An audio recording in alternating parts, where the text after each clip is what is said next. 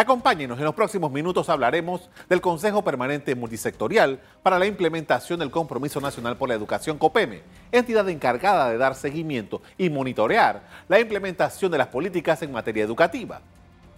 La semana pasada, los miembros de COPEME presentaron un informe sobre el primer año de su gestión, en donde indicaron un conjunto de prioridades que se deben ejecutar en los próximos dos años.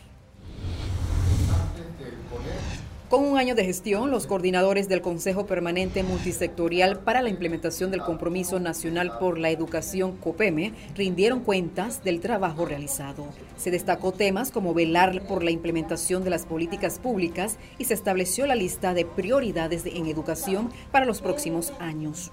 Nosotros, todas las decisiones que se toman en este Consejo de los nueve sectores son de forma consensuada de decisiones unánimes para poder llevar todo el trabajo que hemos establecido hasta este momento. El Consejo por la Educación ha sugerido la implementación de 37 políticas públicas para mejorar la educación del país. Este trabajo que hemos establecido hasta este momento ha sido arduo, bien difícil en algunas ocasiones, pero hemos tratado de llegar a lo que deseamos, tener una mejor educación para nuestros hijos, nuestros nietos, nuestros hijos y para la nación panameña en su conjunto. Durante la presentación del informe también se analizó el impacto de los programas existentes del Ministerio de Educación. COPEME está integrado por representantes de los estudiantes, padres de familia, gremios docentes, Ministerio de Educación, entre otros. El COPEME nació tras el diálogo Compromiso Nacional por la Educación que fue convocado en el 2016, con el fin de que Panamá tenga una educación de calidad y con equidad para todos. Como mencioné antes, los miembros de COPEME identificaron algunas prioridades en el campo educativo para ser ejecutadas, ejecutadas en el corto plazo. Veamos de qué se trata. Primero de un sistema de información. La primera meta es tener todos los datos confiables del sistema a la mano para optimizar recursos. La segunda, la descentralización. Es la segunda meta que pretende que agilizar la atención en las escuelas y el nombramiento de los docentes a tiempo cualificación docente. Se propone crear un instituto público de capacitación multidisciplinario que permita que el educador se capacite durante todo el año. También la salud física, mental y emocional. No existe un diagnóstico de cómo está el cuerpo educativo y administrativo y las trayectorias escolares completas que los estudiantes logren completar todos los años de escolaridad.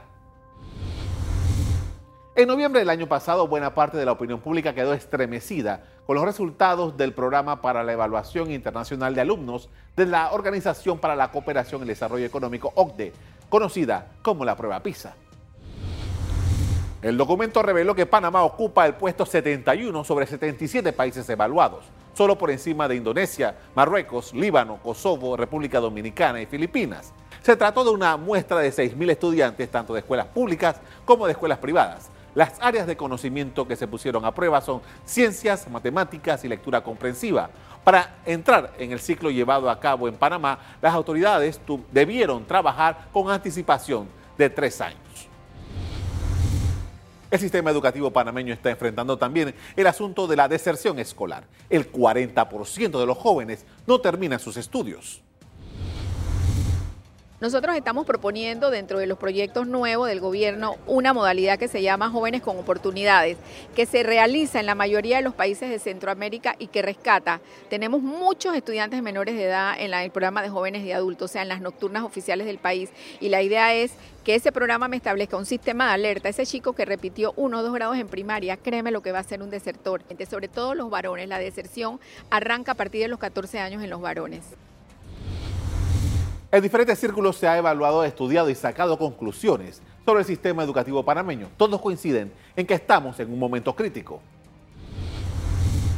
La última reforma que no se llegó a concretar en el año 1979 nos perdió la hoja de ruta. Nosotros tenemos 40 años de desfase en el sistema educativo. Y las pocas reformas que se han implementado, como la transformación curricular de la media, también se echaron para atrás. Entonces, estamos en un momento crítico de incorporar no tanto hablar de que vamos a incorporar esta reforma y la ley y perdernos. Tenemos que trabajar en las escuelas, tenemos que trabajar con los niños. Los maestros tienen que dedicarse a su sagrada labor, que es enseñar a esos niños a aprender para el futuro. El COPEME tiene como funciones servir de apoyo a las autoridades en el proceso de implementación de las 37 políticas de Estado y sus líneas de acción que han surgido del diálogo por la educación.